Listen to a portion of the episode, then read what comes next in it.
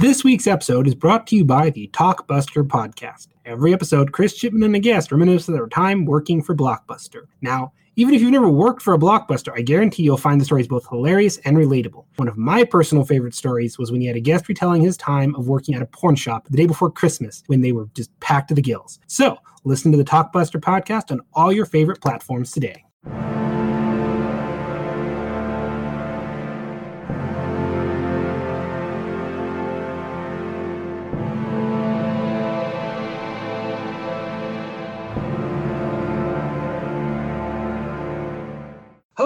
And welcome to Geeks with Shields, your home for all things good and nerdy in this, the darkest timeline. I'm Lord Commander Orc, and with me as always is his shield brother, Axel Wright. I don't know about you, but ever since we really started living in the darkest timeline, that that opening's less fun for me. Uh, yeah, but it's kind of our thing now, and it's all the more accurate every day, right? Oh yeah. So, uh, how are you holding up in this apocalypse we seem to be living through? Uh, I'm having a it's it's a nightmare. That's what it is. I'm working from home this week, and next week I gotta go back in because I have one coworker who does the same thing as me, and one of us has to be in at all times. So this week I got to stay home. Next week he'll stay home. Doesn't Yeah. help that I'm going through all sorts of personal, emotional stuff that have nothing to do with the with all this. So on top of that, and yeah, I'm just I'm not having a great time. How are you doing? Uh, I just came off my two weeks paid leave to only get put back on leave because several members of my household are sick, and until we can determine if they are, if I am sick, I can't go back to work. Yeah, I saw your post about that online. So Yeah, they're kind of treating it day by day, but they're kind of going, oh, well, this is unprecedented stuff, so we'll get back to you. Well, a friend of mine who works at Walgreens uh, brought me some toilet paper today. I wasn't like out out, but I was like, I could use some more. so Yeah, we fortunately bought more toilet paper like right before this all started. yeah, God bless Costco in the non-crazy times. I do think it's funny that if everyone didn't buy it in such huge bulk, like if you just went and picked up one, maybe even one a day, whatever, it would still slow it down enough to where everyone could have some. Yeah, now you're talking sense, and as we're clearly seeing through this whole thing, sense is not prevailing. Yeah. Anyways, uh, let's thank the people that are supporting us in more ways than they understand. These are our patrons, and they are Pam Galli, Markey, Chris Chipman, River Galli, Krug, Reed D, Arthur Crane, and Kevin Vahey. Kevin, you, you got to tell us how this is pronounced. Now, Yeah. if you'd like to join that illustrious legion, just head on over to patreon.com forward slash geeks with shields for only 25 cents an episode. You guarantee that one, we have money to make the podcast, two, we can buy things for the podcast, and three, you get access to all sorts of great content, which if you are self quarantining, we got quite a backlog of things to check out. So, speaking of patron, this week's episode is kind of a very special episode because it comes from one of our top patrons, Pam Galli. She had donated a sizable sum to the Patreon, and we felt that it was only fair that she got to choose an episode. And we asked her what she wanted to talk about, and she said, "Mm, "I don't know, Stephen King." And we went, "What about our top favorite, Ste- our you know top So- five Stephen King movies?" And we said, "Okay." So is she just a huge Stephen King fan then? Oh yeah. This is if we ever had her on, this is her pillar of geekdom. This is her house of geekdom. Well, he, he has like one of the largest bodies of work of any author, as far as I know. So Yeah, and we don't. These are not. I I didn't structure mine, and these are my top five. These are just five that I enjoy because when I really started thinking about it, there's I a structured- lot of really good. Oh wow, I didn't. I just kind of threw five together that I liked. There's a Uh, lot of I- good Stephen King, and there's a lot of bad Stephen King. See, I'm gonna be perfectly honest. I had to Google Stephen King movies, Uh huh. and, and then I only saw that like six of them were ones I've seen. So And that's what I was thinking. This is kind of a tough one for you because you don't like horror movies, really. Like that's not your bag. just- yeah, it's funny because like two of the movies in my list are are not horror movies that you know, that I've actually seen, and I feel like I I wish I could have had. I, I, that I've seen more before like making this, but with everything going on, I haven't really. I don't know. Uh, It's all excuses. It's BS. Point is, it's on me. I'll talk. I'll talk about the ones that I have seen and what I liked and whatnot, and that's what you get from me. So sorry, Pam. Uh, you know, in in response, I want you to tell us what your favorite is, especially movies, and then I'll go watch it. Anyway, Well, then I think I will just, you know, dive in and talk about what is maybe the most Stephen Kingy Stephen King movie, Maximum Overdrive. Yeah, I've never even heard of that. Oh, okay. Maximum Overdrive, one, has a soundtrack by ACDC. Two, was directed by Stephen King because, quote, no one can do Stephen King like Stephen King can. And three is about killer trucks. Killer trucks. Yep. Okay. A Tell me about it. meteorite passes by the planet, and everything with a motor becomes sentient and bent on killing us. So cars, but a horror movie? Yeah, but there's also, you know, like uh, soda machines, lawnmowers, electric knives. I mean, that sounds theoretically interesting. It is hilarious because this is during Stephen King's, what we're going to call it, his cocaine period. Isn't uh, all the '80s his cocaine period? Yes, I- but I this is remember when he wrote and story- directed. I remember reading a story once that said that he doesn't remember at all writing uh, Cujo because he was so high the entire time. He doesn't remember any of it. yeah, and Cujo was his very early work when he was not only high, but drunk and probably experimenting with hallucinogenics. Uh, I don't know. King is a crazy man. Anytime I Oh, see him yeah. pop up in, as a cameo in something, it's usually as like the creepiest dude.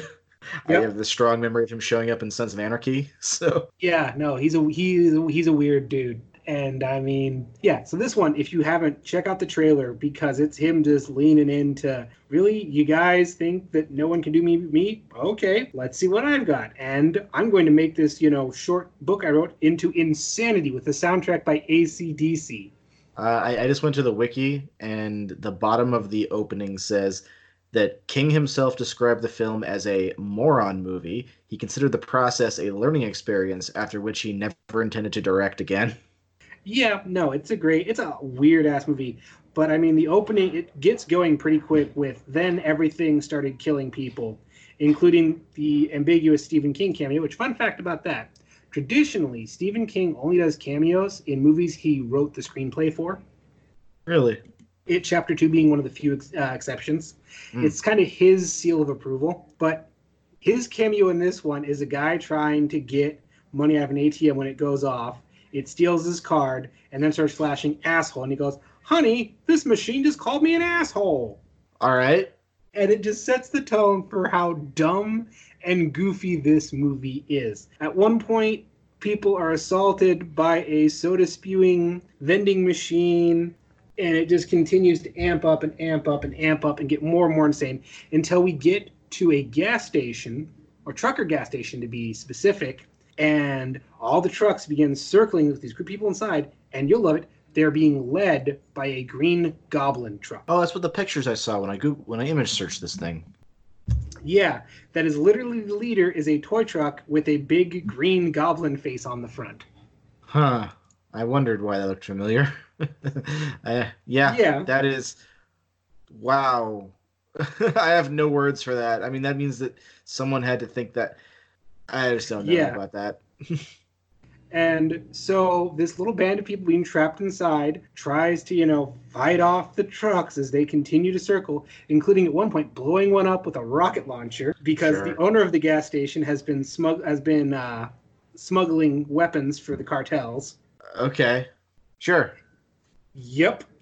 And then so they blow up a few, and then they reach a tentative ceasefire to refill the trucks and make an escape for it. This sounds like a fever dream. Uh huh. Well, wait until you get to the ending because I'm we're, we're going to spoil all these movies for you, but this movie I can spoil it and you can still enjoy it because the end of the movie is text and then it says uh, a spaceship showed up several days later but was destroyed by a quote unquote Russian satellite Um, okay. and the day was saved By a Russian satellite. with quotation marks around what the Russian satellite was.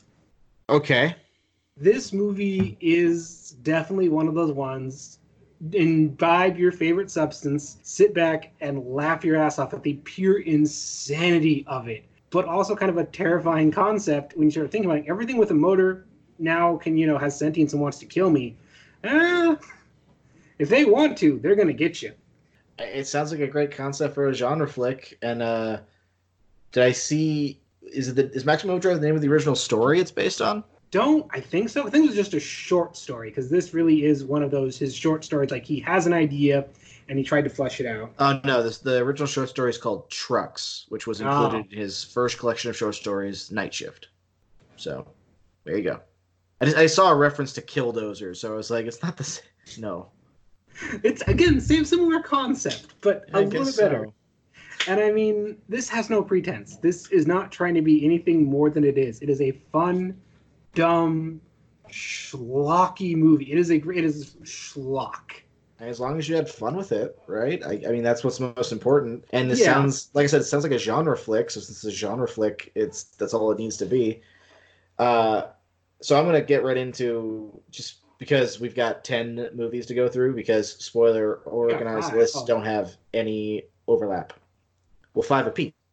Yeah, I know. I was like, wait a second. I I think of five more. Okay, no, I'm I'm caught up now. Yeah. So uh, my first movie on the list is Carrie, which I didn't even realize was Stephen King. I don't know why I didn't know that. That's that. his first book. I didn't know that. Yeah, Uh, he I uh, threw it in the trash, and his wife dug it out and told him he needed to finish it and have it published.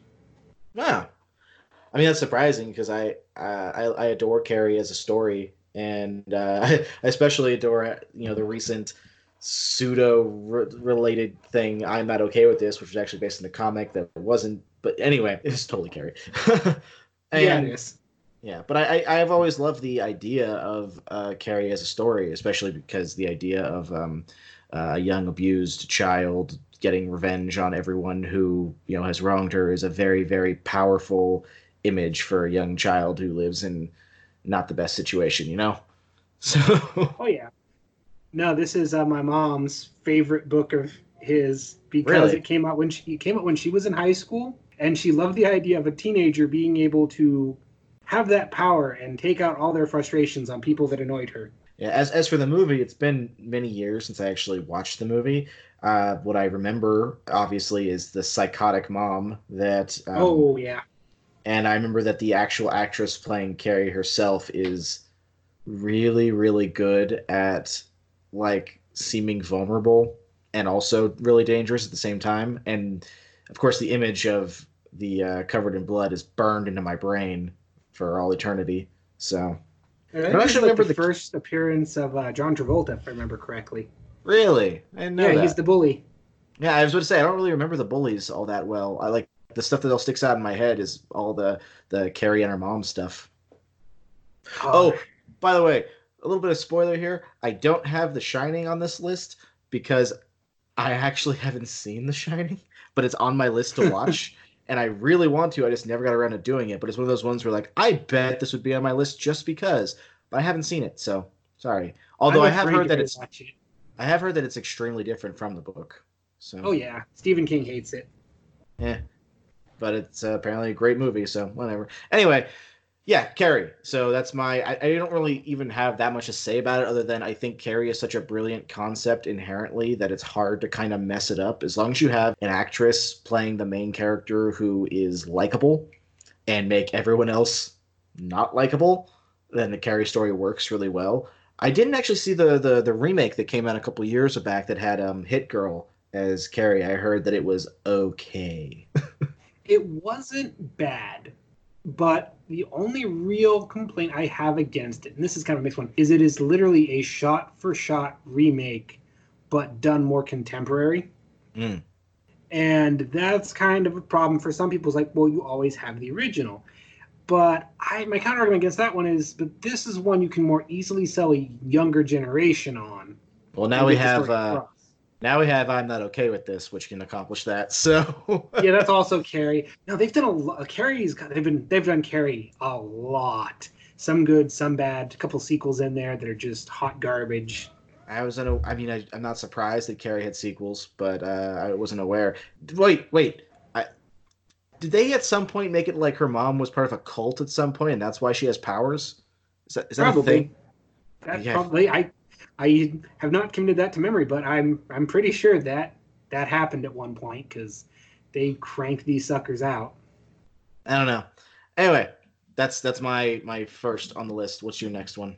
Uh, next one I'm going to talk about is Misery, one we've all heard about for one very specific scene. Okay, Misery I at least know about. Yeah, I, I know Misery very well. I haven't watched the whole thing. I've seen many parts of it, but This is uh, one of Slagathor's favorite horror movies and Stephen King books, and oh boy, is it hard to watch. oh, by the way, side note: if there's anyone out there who for some reason doesn't know Carrie, uh, teenage girl has psychic powers. Everyone in her town pushes her to the edge. She murders her prom. There. so Yeah, misery. parodied to death. Yeah. Misery is what happens if a famous person is basically held hostage by the worst kind of fan. Yeah, this one's kind of uh, ahead of its time in a lot of ways. Well, at least the whole crazy fan culture or toxic fan culture, if you will. Yeah. Uh, was that Kathy Bates? Yeah, this was her first Oscar. It's Kathy Bates and James Caan. I always forget James Caan, but Kathy Bates is such a, a powerful, terrifying force in every scene that I've seen of that movie. So, Uh huh. Like I said, she got her Oscar in this one. But the whole premise is that James Caan is a writer and he's driving on the snowy roads and he goes over in an accident and he gets rescued by this nurse and she's going to nurse him back to health. And it turns out that she just loves his book series about a character called Misery and she just is so excited and she can't believe how great it was that she found him and she convinces him to let her read the newest book in the Misery series, only to find out that he's killed the titular character. And then she goes crazy and refuses to let him go and begins more and more levels of torturing him to keep him, including the famous hobbling scene. apparently, this is the only film based on a Stephen King novel to win an Oscar. Really? That's what I just saw on the on the wiki page.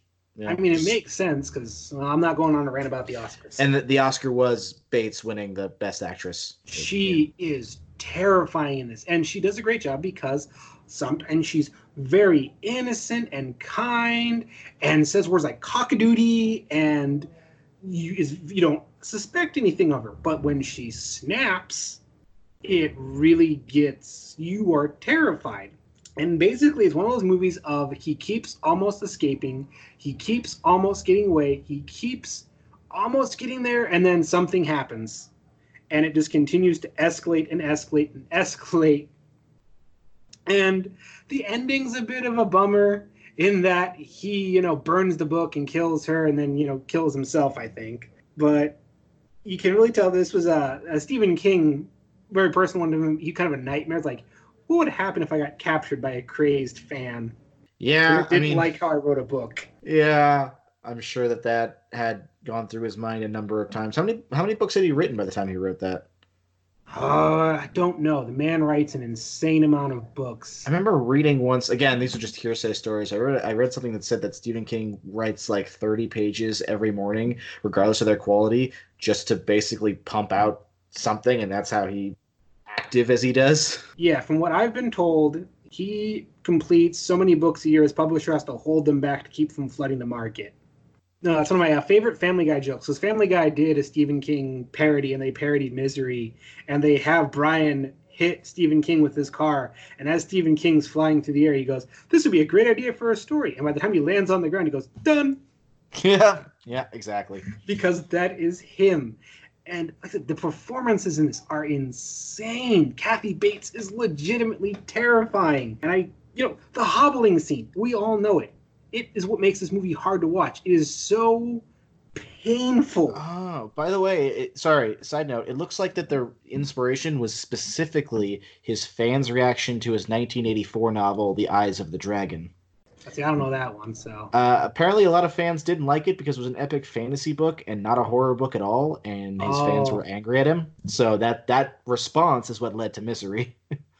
That makes sense. But like I said, it, this is one definitely worth seeing. It's not too long. It's relatively short. Kathy Bates deserves that Oscar. James Caan, you know, James Caan's James Caan. You're not going to get a bad performance out of James Caan. All right, um, my next movie, which as another one that I had no idea was actually Stephen King, is Secret Window. Remember that one? I remember it. I've never seen it, but I know the twist and I hear good things. Got Yeah. Johnny Depp in it, so that's its own mixed bag nowadays. But we're not here to talk about that. Yeah, yeah. Regard of all, regardless of all that, and I've heard some people say they really don't like this for a lot of reasons. But so, Secret Windows plot is there's this author. So we got another Stephen King story about an author. Uh, there's this author who's having like major writer's block. So and he lives in you know New York, and he goes to this like cabin in the you know this tiny ass town. It's a little bit out of the town, so he could basically get away from like all the you know difficult things and his divorce like he's been working on this like divorce for a while. So and then while he's in this the woods essentially in this cabin uh, trying to write this story some creepy ass dude shows up and is like hey you stole my story. You plagiarized me. He's, the, the line is you stole my story. And he says it this drawl that's like super creepy. And That's so uh, John Turturro, isn't it? I don't remember yeah I'm John going to Google it real yeah quick. it Yeah, is. that's John Turturro. anyway so so then he starts having these interactions with this guy as the guy keeps accusing him of plagiarizing but the author finds like oh here's proof you know your story was written here my story was published here you plagiarized me actually and then things start getting really weird and some scary shit starts happening and yes there is a a big twist at the end that i you know what? I'm just to talk about because again this this is an old movie if you haven't seen it by this point eh. but the um his wife ends up coming to check on him along with her new guy. I don't remember the exact details of it. But it turns out that all this point he had been uh, super high on on drugs and hallucinogens and that the creepy southern drawl dude was a hallucination didn't exist and manifests as another personality in him.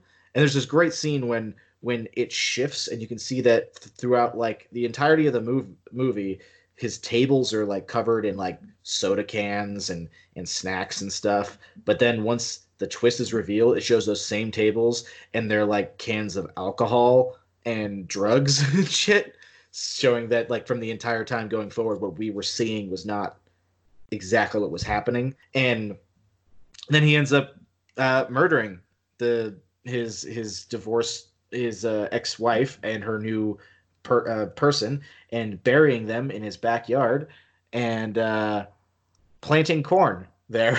And the town totally knows he did it but can't prove it. So they just have to deal with him existing there and it ends with him just eating the corn that he's growing on bodies Lots of nitrogen. Good for corn.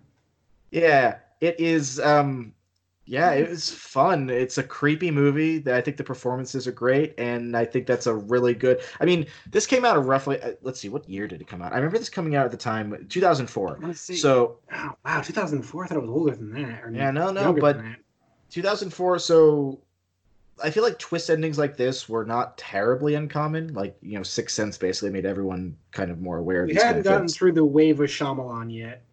Yeah. So, but I still feel like this particular one always, uh, I liked it always because there was the hints that happen about what's going on beforehand are extremely subtle but easy to catch once you know what's happening. And that's the kind of twist I really like because I didn't see it coming. And I'm, you know, when I first saw it, I really liked it.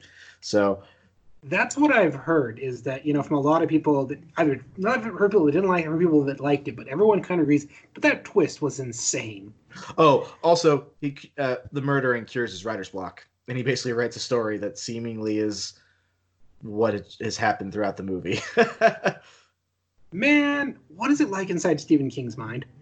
Well, especially when he writes a story about an author who is himself the killer. It's I, I don't know. It's like I mean I feel like in that case it'd be were you just writing what would happen if you you you yourself went crazy after all of your drugs and shit? I don't I don't know. I, uh, maybe he thought I don't I don't know. The man is a little bit scary just because of the stuff that bounces around his noggin. Yeah, apparently the original story is called Secret Window, Secret Garden. So the garden's part of it because they didn't like that part for the movie title. And uh, yeah, it, It's it too lists wordy. Yeah, it lists that the the author is an, an a veiled analog of King himself. So, More yeah. like, we need to really know that. And I don't know how accurate. Again, I haven't read the book, but uh, I like the the movie, and I would totally read the book. I'm currently reading James Clavell's Shogun though, so until I get through that, I have nothing. You know. Stephen, short stories are a good way to start with Stephen King because you can get through them. I mean, they're not always good, but, but... Uh, another thing, again, regardless of what we are supposed to be feeling about Johnny Depp right now, because I honestly don't know. I don't, but he in this movie was so I enjoyed it so much, especially because like I don't remember if Pirates came out before or after. I remember when Pirates came out, but Pirates, know, I, I think it's around the same time. Yeah, but the point is that everyone in my friends group was like Johnny Depp as Jack Sparrow, and I was already like, yeah, it's a fun character, but I like him way more as this creepy psychotic dude in this movie. so. Oh yeah, no. He, I remember I've said this is on the watch list because I've heard enough good things and I kind of want to check it out. And for better or worse, Johnny Depp is a good actor when he yeah. wants to be. That's the thing is good good person and good actor are not um, exclusive ideas. And I don't and I don't know again, I don't know if Johnny Depp's a good person at this point because apparently there's been some I'm not here to talk about that. I don't know anything about that. Don't don't ask me. So and please don't next? leave your do not leave comments about it in the comments below. I don't I don't I don't care. I don't want to hear about it anymore. Yeah. What's your next movie? um, my next movie is one that I did not realize for the longest time was a Stephen King movie, but Cat's Eye. Another one I have never heard of. Oh, this is a really good one. This is again based on a bunch of his short stories, and it's kind of an anthology. And it oh it starts just it's following this cat.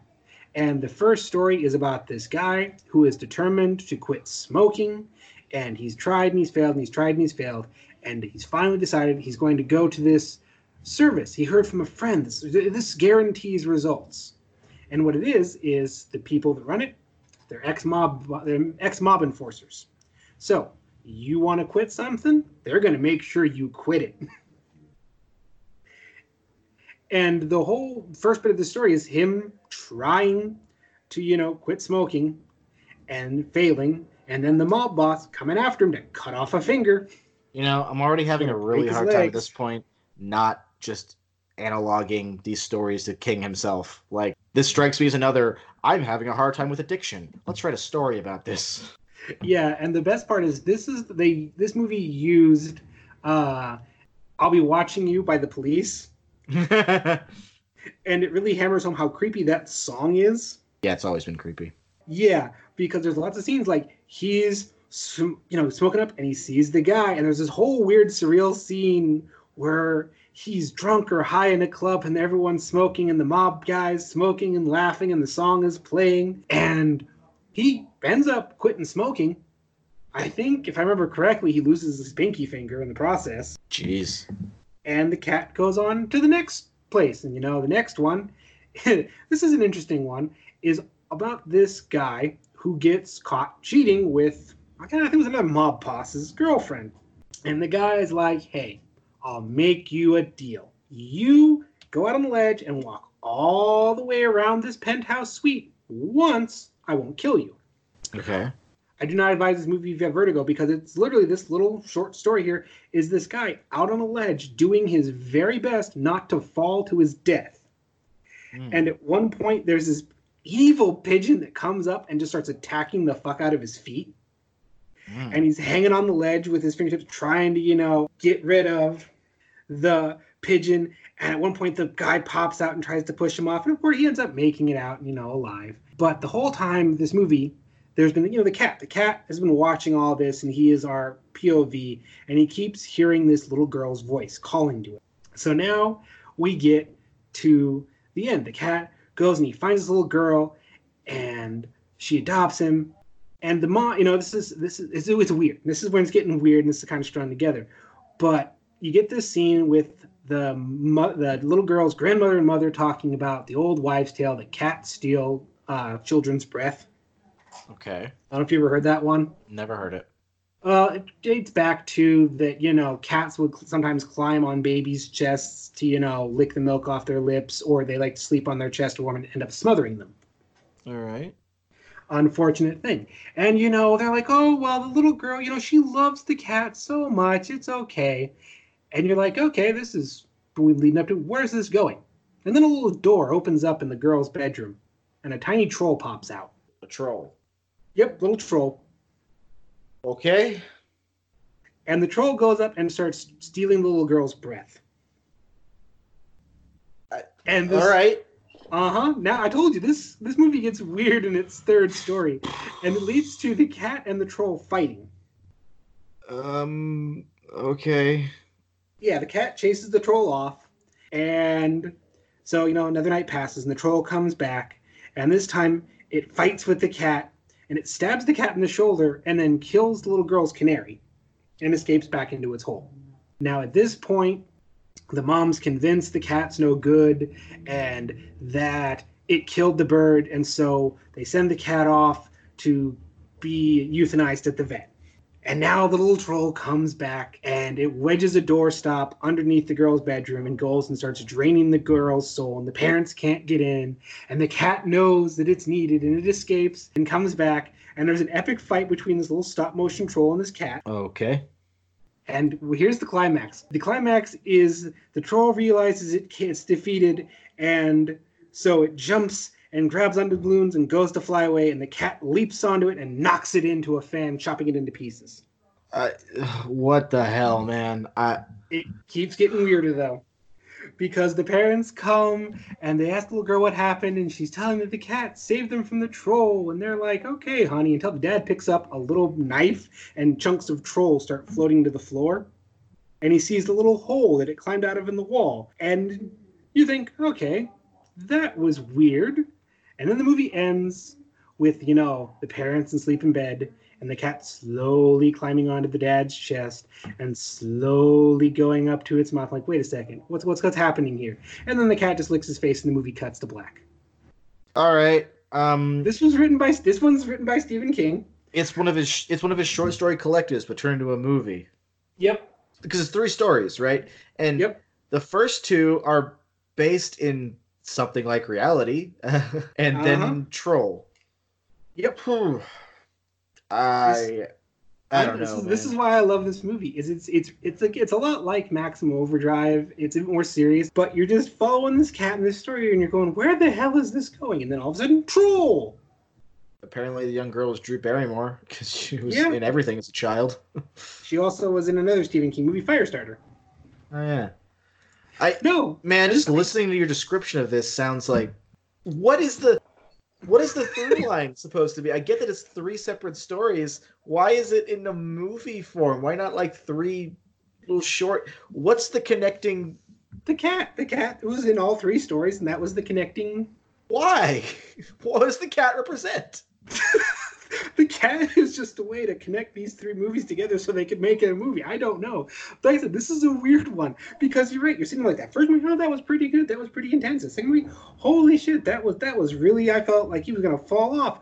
Then third movie, troll.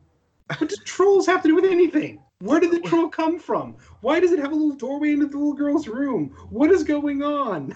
I can think of very little you've told me that has uh, confused me as much as this. Uh huh.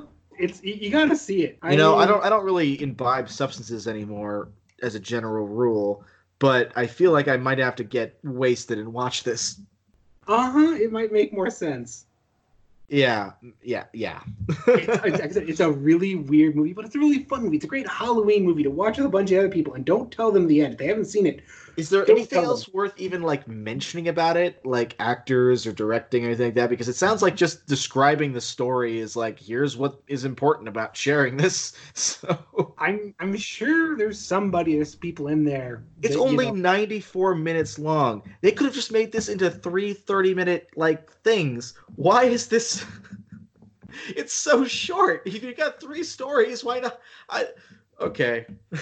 see now you want to show it to somebody so they can turn you at the end and go, "Why did you make me watch that? What did the troll have to do with anything? Why was the cat being called to the little girl?"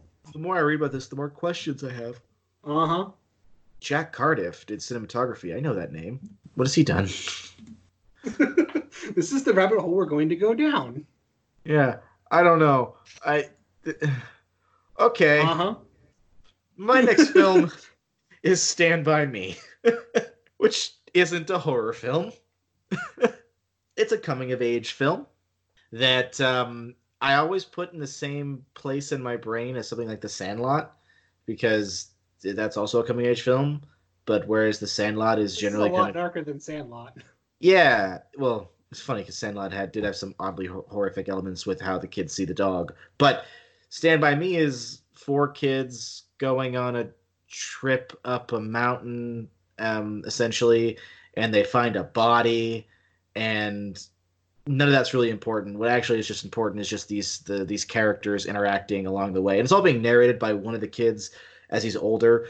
Again, a lot just like Sandlot. I think that's why I associate that. But in, in this case, it's like, yeah, one of these kids is dead. That's how the movie starts. Uh, that the the grown up version of the kid died. That's why we're hearing the story in the first place, and so that the you know things that happen like at one point they have to cross a bog essentially. When they come out of it they're covered in leeches. It was actually rather horrifying to me when i saw that. Um they're being essentially chased and harassed by uh is it kenneth branagh playing the is, no who was playing the bully? It can't be Kenneth.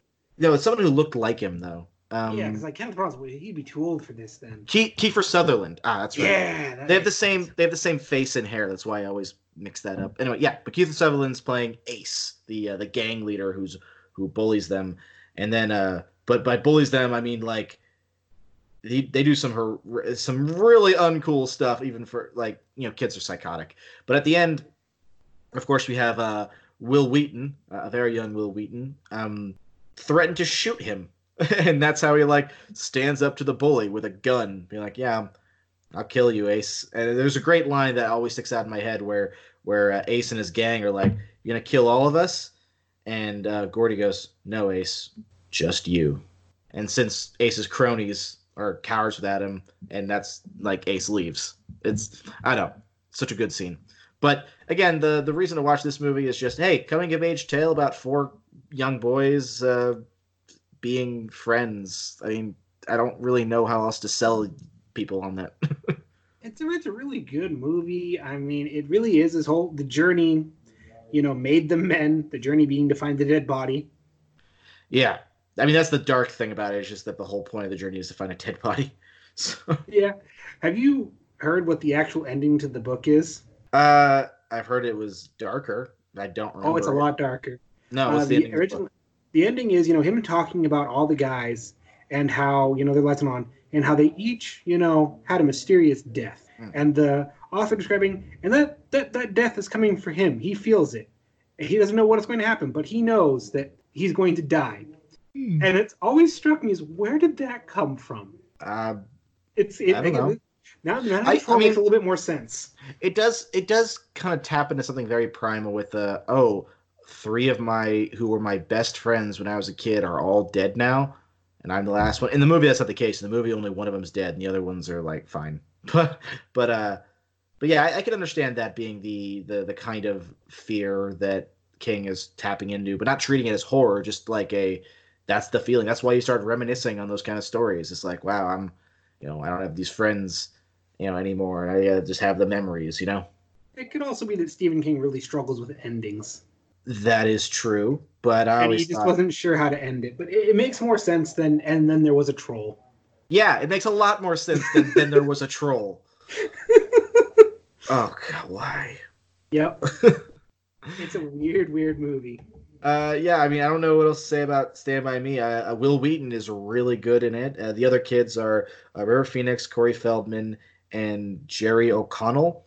And um, I remember Corey Feldman being like actually pretty odd in it. Like he's the uh, weirdo is the wrong word, but he's like a weirdo certainly. So, which is like I remember seeing him in other films like that because he was a child star, and uh, it was just kind of interesting to see it. And Kiefer Sutherland reminds me of uh well oddly enough kind of reminds me of the bully from it and then it's like man you are out of your goddamn mind like oh, you know, it's, it's, it's a Stephen King thing. yeah he I, I don't know Stephen King's childhood, but I wouldn't be surprised if there was an older boy who terrorized the hell out of him. So From what I've been able to piece together, Stephen King subscribes both to Freud and Machiavelli when it comes to humans and how they act. And that's kind of the narrative of a lot of his stories is the two the base natures of humanity conflicting with its uh, each other. yeah, I guess so. All right. So anyway, I'm- go ahead, go to the next one. uh, my next one is one that we all should have seen, and unfortunately we didn't, and now they're all trapped inside. We can re- rectify that. Is Doctor Sleep? which I didn't see because I hadn't seen The Shining yet. So, but I did hear it was good.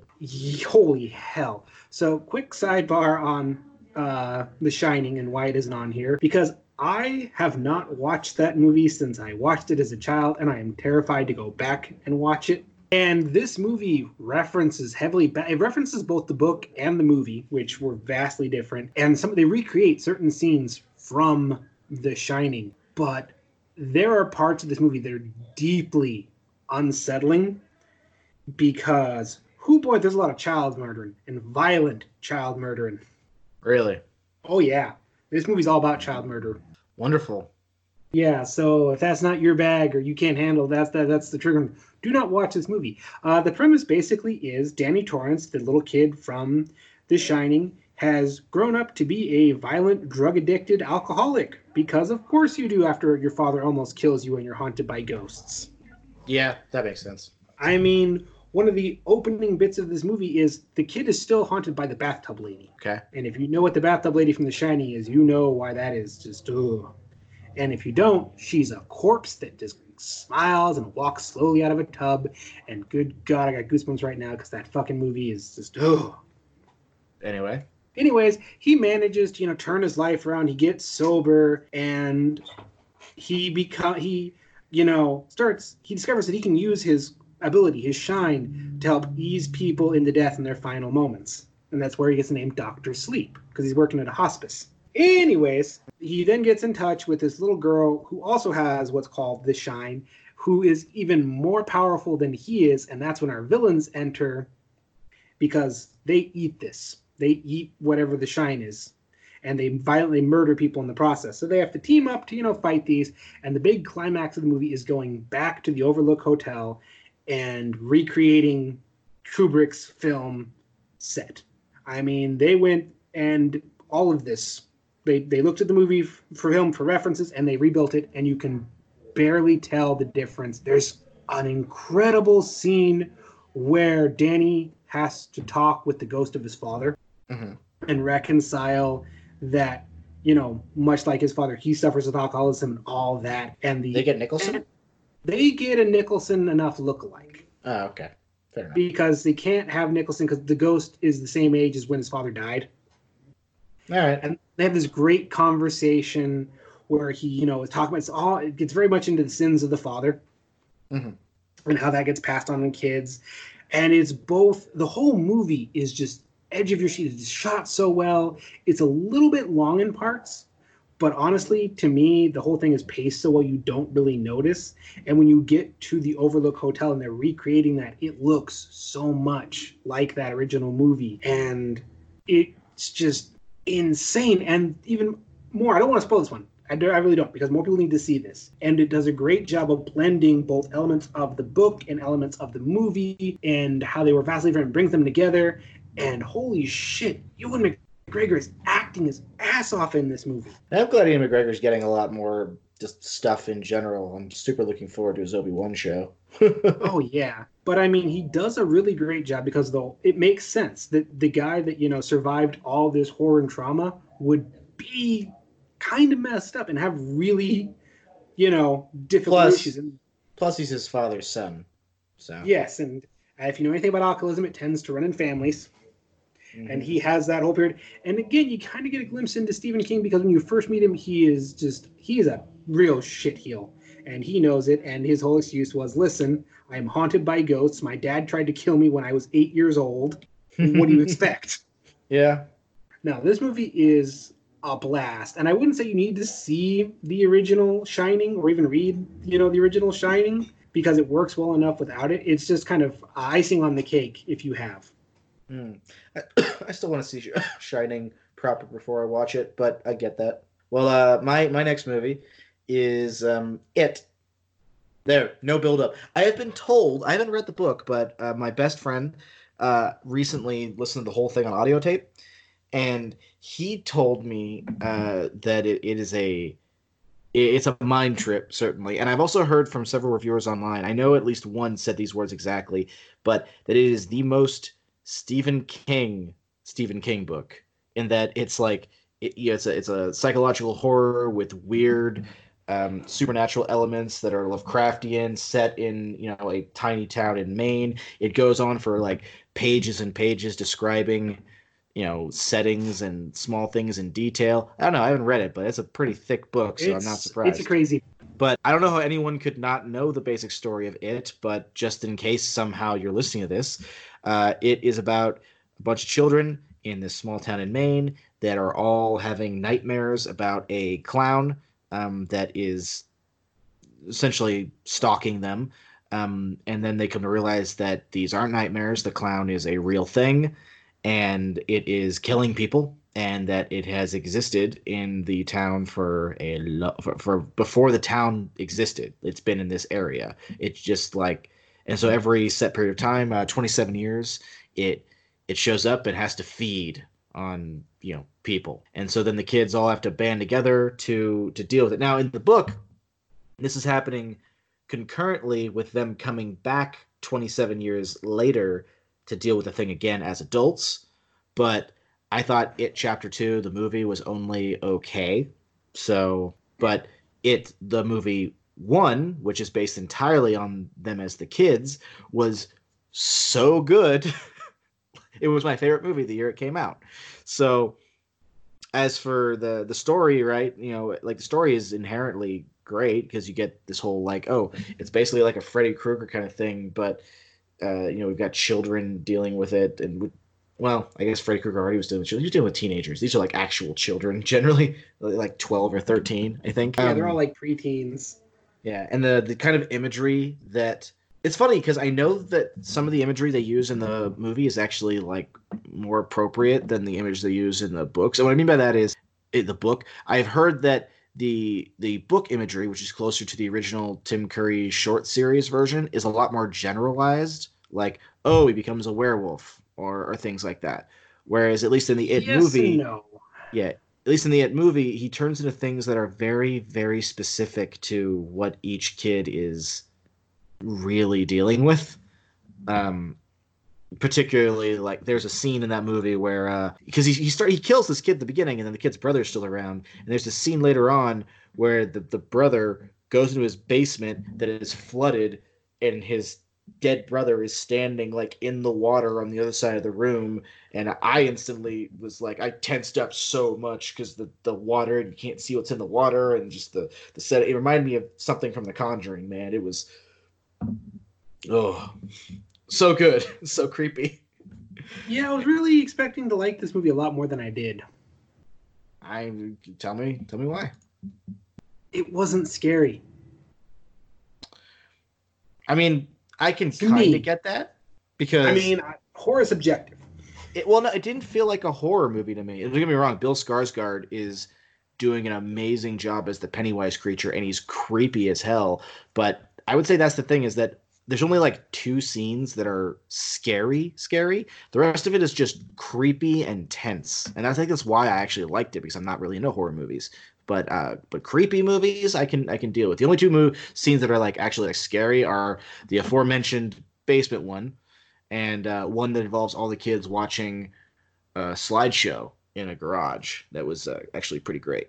So Yeah, I mean, this movie really should have gotten to me because I am freaked out by clowns. Clowns give me the heebie-jeebies largely because of the original, you know, Tim Curry it.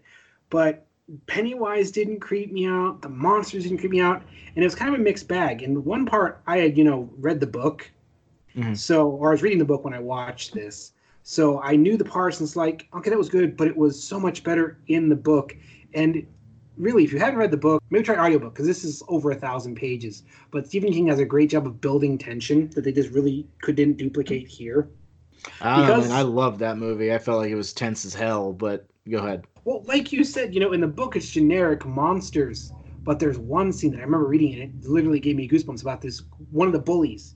You know, he's out hanging by the canal and he suddenly gets this sense of dread. There's something watching him, like the creature from the Black Lagoon. Mm. And he just gets up and he goes and he starts walking. And the book starts going, well, he's being followed by something. He felt, you know, that presence on the back of his neck, but he was too scared to turn around. And then he heard the stepping of its feet. He's like, no, no, I'm hearing things. So he picked up his pace a little bit more, and the pace of the feet behind him picked up, and it got a little bit more and closer until he felt it was nearly on top of him, breathing down his neck. And the next thing he knows, he feels the hand slipping up over his skull and grabbing his face and wrenching it backwards with its claws. And I'm not gonna. It just goes on and on, and just it was holy shit. This is the creature from the Black Lagoon, and I'm creeped the fuck out. Oh man. Hmm. I I also like to point out that at least in my experience, uh, Finn Wolfhard owns every scene he's in in that movie as a Oh, as he's great Richie. casting. So No, this yeah, is a good movie. It just I wanted to like it more than I did. Yeah, that's fair. And again, I have no I have no frame of reference. I watched the miniseries once when I was very young, and yeah, it creeped me out too as a as a child. But I don't know. I really like the. I think here's the thing. I think that it the the two the movie the new movie right is fun.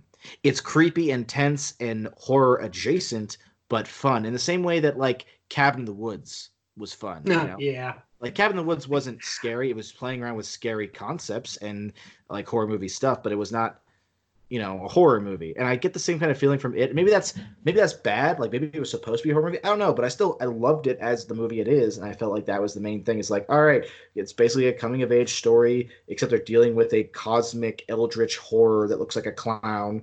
So uh, it just worked really well for me. I also really like monsters that seem to follow sets of rules and not that I can really point out what Pennywise's rules are necessarily, but the fact that he's kind of this like, I want to marinate it with fear kind of thing makes for some very interesting characterization. You know? Yeah, no, Bill Skarsgård's acting his ass off, and he is genuinely unsetting. And the sto- everyone is really good, but this is just one of those situations of I read the book, and the book was so much better. Everything's going to pale in comparison, which Well, is Do you agree the then a lot of with uh?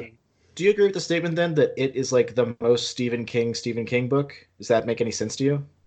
Again, I haven't read it, so I can't say. But No, there is, and that's my mom has always described Stephen King books are a battle of good versus evil. Like that is at the core of every one of his books. And he has gone on to, to tie these all in in a big interconnected universe that all the goods come from one source and all the bads come from one source and it ties into the stand and it's weird comic booky stuff. But in this one, it, you really see it and you really do kind of see Stephen King's belief of, you know, people are essentially animal, or not his belief, but he shares belief with, you know, Machiavelli that people are essentially amoral assholes and that we have to choose to be good. There's a lot of really over the top asshole characters Hmm. because that's how Stephen King perceives the base human nature is just to be an asshole and a selfish asshole. all right, well, uh, what's your last movie? My last movie was a toss up. I wasn't sure which one I was going to talk about. Um, and I'm, also, I'm going to go with the first Creep Show because that the first one is the better of the two. The two, number two, has a really uncomfortable middle bit, which if you've seen it, you know what I'm talking about. And if you I have haven't, not seen it, so it gets a bit bad touchy, shall we say. okay, all right. Yeah, and the effects aren't as good. But uh, yeah, Creep Show again. It's another little collection of short stories strung together. This time by a comic book. Okay, I, I read here really quickly that it's an homage to uh, Tales from the Crypt, The Vault of Horror, and The Haunt of Fear, and I love Tales from the Crypt, so Yeah, and it's uh, directed by George A. Romero, which is an instant win for me yeah, because he was one, you know, one of the kings of horror right there. Mhm. Uh, and the whole premise is these are all little stories from a kid's comic book because it all starts with you know a boy's father throwing out his comics and the kid being all mad at his dad and the comic turns and you get a little story and the first one you know is called fathers There are and this five stories in this. Sorry, go yeah ahead. yeah and you know this one i don't know one was kind of the weakest of the three but it's all about you know this woman and her dad was an abu- was an evil motherfucker you know real asshole piece of shit and you know he's finally dead and they're all happy and she's talking about how terrible and insufferable and horrible he was and then because i don't know she spills whiskey on his grave and it resurrects him somehow All right. I, I, I, the only thing I can guess is because it Johnny Jump Up? what I can only think is, you know, Gaelic, uh, the word for whiskey roughly translates to water of life. Why not? I mean, I've heard several Irish drinking songs built around the same concept. Uh, Finnegan's Yeah. Wake. So Yep. And this is kind of where it gets, you get that Romero has this nice touch because the corpse really looks like a corpse. I see the word maggot infested in this description. Uh huh. and it starts shambling after, demanding his cake for you know Father's Day, and it's just it feels very much like one of the Dead series. Maybe you know in this shambling corpse is chasing this poor lady, just demanding he gets his cake. Huh. Like I said, it's the weakest of the you know all of them. Uh, Does he do they defeat him or does he defeat No. them?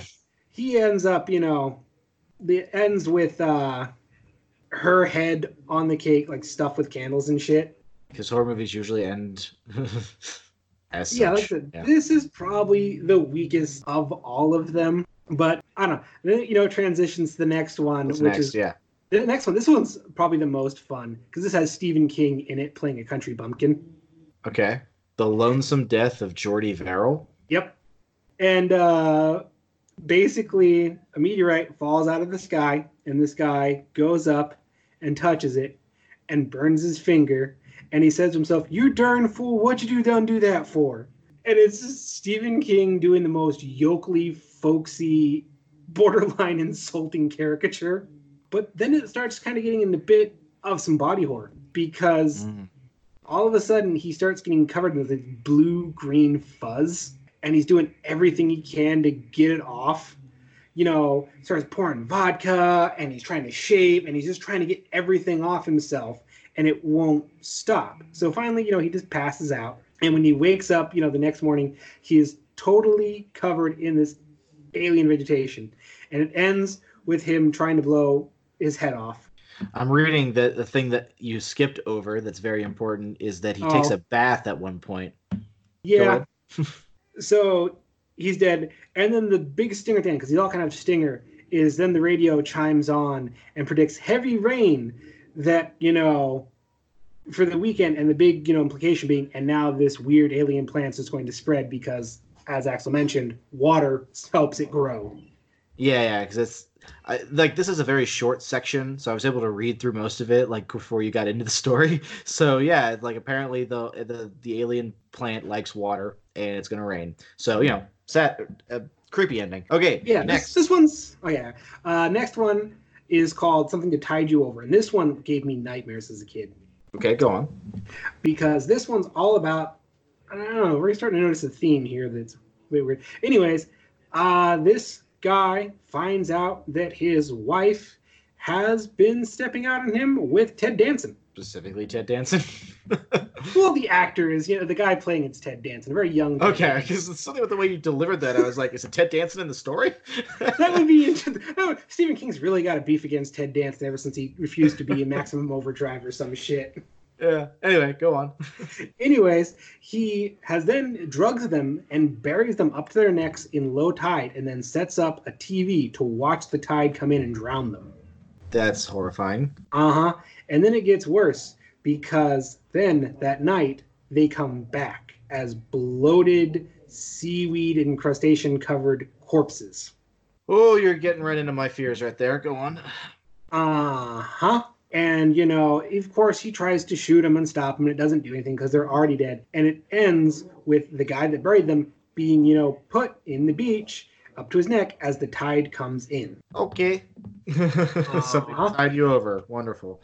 Puns. Yeah, no, that one scared the hell out of me because they are, the, the, again, this is Romero, so the makeup effects are really good and really creepy. And something about the two, you know, bloated and covered corpses just ugh, gave me the heebie jeebies. Okay, next we have The Crate. Yeah, this one is fun in a weird, twisted way.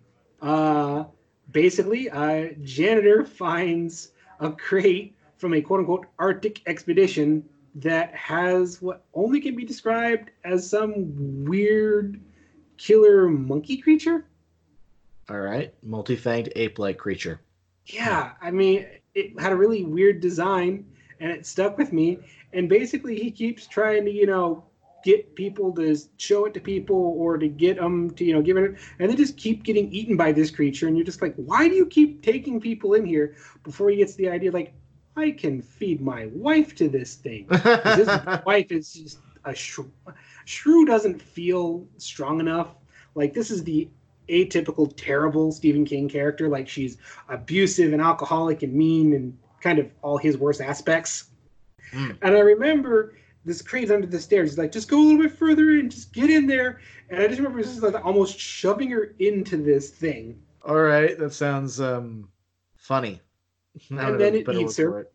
And then, you know, some of this is the part always struck me weird as a kid, is he's then, you know, seals up the crate. Like somehow everything everyone else, somebody got near this crate, the creature ate them, but he just, you know, was maybe they're cool, like, hey dude, you fed me five people today, we're, we're cool. and boxes it up and then goes to throw it in a lake. And you know, remember talking like this narrative's like, I almost felt bad for it. You know, we were a kid in a way. It's like, oh, Psycho. okay. And you know, he tosses it in the lake, and of course, since these all kind of a stinger ending, the ending reveals that the beast escaped from the crate somehow, and now it's on the loose. Wonderful. Ugh, all right, what next? We've got they're creeping up on you. This is your personal nightmare. Uh, I see mysophobia. What's mysophobia? That is fear of germs or vermin. Wonderful. I'm already not liking this. This one's this is this is a rough one. Basically, there's this old miser who lives in a perfectly, you know, sealed apartment, keeps everything clean, keeps everything locked down, but he has a roach problem. Okay. And, you know, well that freaks him out. So he goes and he, you know, he's trying to kill the roaches and he's trying to lock himself out, but the roaches just keep coming. They get more and more, and they're crawling all over him, and they're getting in everything. And at one point near the end, the roaches are coming out of his eyes and his ears and his mouth. And no. uh huh, until he's totally covered in cock. You know, I once lived in a house when I was very young, where when you turn on the lights, you the sink would be um, black for just a moment before it all disappeared down the drain. Uh-huh. Oh, yeah, no, that's how this one ends. Is just him covered in cockroaches, just climbing out of every orifice. I don't like this. Let's move on. This is Uh-huh. epilogue. Okay. Yeah, and you know, as we talked about, the whole movie starts with you know the kid's dad throwing out the comic because oh it's crap, and it ends with these. I've never forgotten this because I thought it was so weird. These two garbage men flipping through it, going, "Oh man!" and look at all the cool stuff in the back, like you know X-ray specs or uh, whatever the weird stuff these things. And there's an advertisement for a voodoo doll, but the garbage guy's like, "Oh man, somebody already got it," and it cuts back to the dad, you know, kind of like having a heart attack, like, "Oh, it feels like someone's stabbing me," and it cuts up to the kid stabbing a voodoo doll of his dad. Wonderful. Uh, Uh-huh. Okay. This sounds like a, a pretty good series of Tales from the Crypt episodes. So Yeah, that's really what it is. If you like Tales from the Crypt, you're gonna like Creep Show. Creep Show Two is good, even though one of the stories has serious bad touch vibes. And then I think the third one, not the third Creep Show, is not has anything to do with them. The third one in the series, I think, is called Night Gallery. Well, anyway, my favorite Stephen King movie, which also happens to be one of my favorite movies of anyone ever, and has been on my top five list ever since I saw it when I was in high school, is uh, The Shawshank Redemption. So, which is not a horror movie at all. Uh, there's some pretty horrific things in it. ah, horrific's not the right word. There's some very because if someone hasn't seen The Shawshank Redemption, the plot line's very simple. Tim Robbins is a dude back in the like the 30s or something like that who goes to prison for killing his wife. He the movie starts off very ambiguous about whether or not he actually did it, but he claims he didn't. He goes to prison. He meets up with uh, Morgan Freeman is uh, Red, who um, is awesome, and to me, this is the quintessential Morgan Freeman role. So, actually, probably quintessential Tim Robbins role as well. Um, is it Tim Robbins? Am I saying that right? Or is it Tim Dom? Anyway, so the story there is no real like overarching. I mean, there is an overarching theme, but it's just about him spending, I think, like thirty years in prison because, yeah, thirty years. And then at one point we find out, yeah, in fact, he didn't kill his wife, and there was a guy who could prove it. And then the prison that's come to rely on him for accounting for all the guards and stuff kills the guest, the the, the witness. So he's stuck there, and at the very end, he manages to escape. evil. He is like, oh, you hate the warden in this movie so much. Yeah, I feel like the the fact that the trailer for the movie, or not the trailer, the poster of the movie itself depicts the big climactic scene. I feel like it's not a spoiler to say, yeah, he gets out, he gets out of Shawshank. That's the redemption. But there's a lot of this movie is not live or die on any particular scene or plot or anything. It's more a combination of things. Like there's this great moment where uh, Andy, his character's name's Andy, locks himself in the the warden's office because he gets in there, and all he does with that opportunity is put on some operatic music on the loudspeaker so everyone in the entire prison can hear it just for a couple minutes to you know remind them that there's an outside and there's you know beauty in the world and basically the whole theme of the movie is about hope and i mean they literally morgan freeman's character basically straight up says it at, at the end and actually andy says it in the letter it's called point is it's a movie about humanity and hope and going through difficult circumstances finding friendship in the worst of circumstances making the best of what's happening and always moving forward. It's it's so powerful that I can't. It, even... It's a really good movie.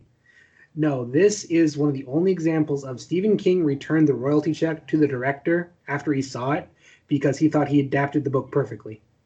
Really? I didn't know that. Yeah. He was so happy with like, nope, I don't want any money from this. This is enough.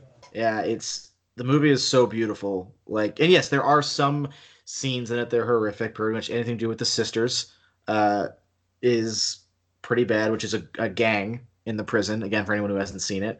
Um, but yeah, like, I mean, of all the movies I've listed, Shawshank is the only one that I'm like, you need to see. I don't care what kind of genre of movies you're into. Shawshank is a pinnacle, a paragon example of what film can be, what stories can be. And I think everyone needs to see Shawshank Redemption, personally. It's on Netflix right now yeah, go go watch it if you haven't seen it. I I don't know what else to tell you. It's it's just so good. it's a drama, so you know, beware what you're getting into. But you just to have it as part of your set of experiences, it will have an effect on who you are. I'm not saying it's gonna like fundamentally change you or anything, but I feel like it's one of those things that's like it will always be part of you going forward after you've experienced it. If that makes any sense. Yeah.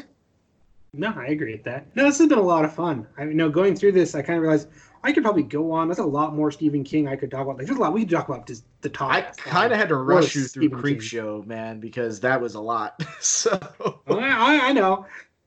No, I said I've seen I've seen a lot of Stephen King because, namely, because my mom loves Stephen King. So, no, we might have to do this again sometime. I don't know. Maybe after I see some more Stephen King movies. Maybe for uh, Bootober. Maybe. Let me uh, move into our suggestions of the week. I, I guess right. I'll just kick us right off as I started it. Um, there's a show on Netflix called 100 Humans. Have you seen it, Ulrich? Yeah, it's a lot of fun.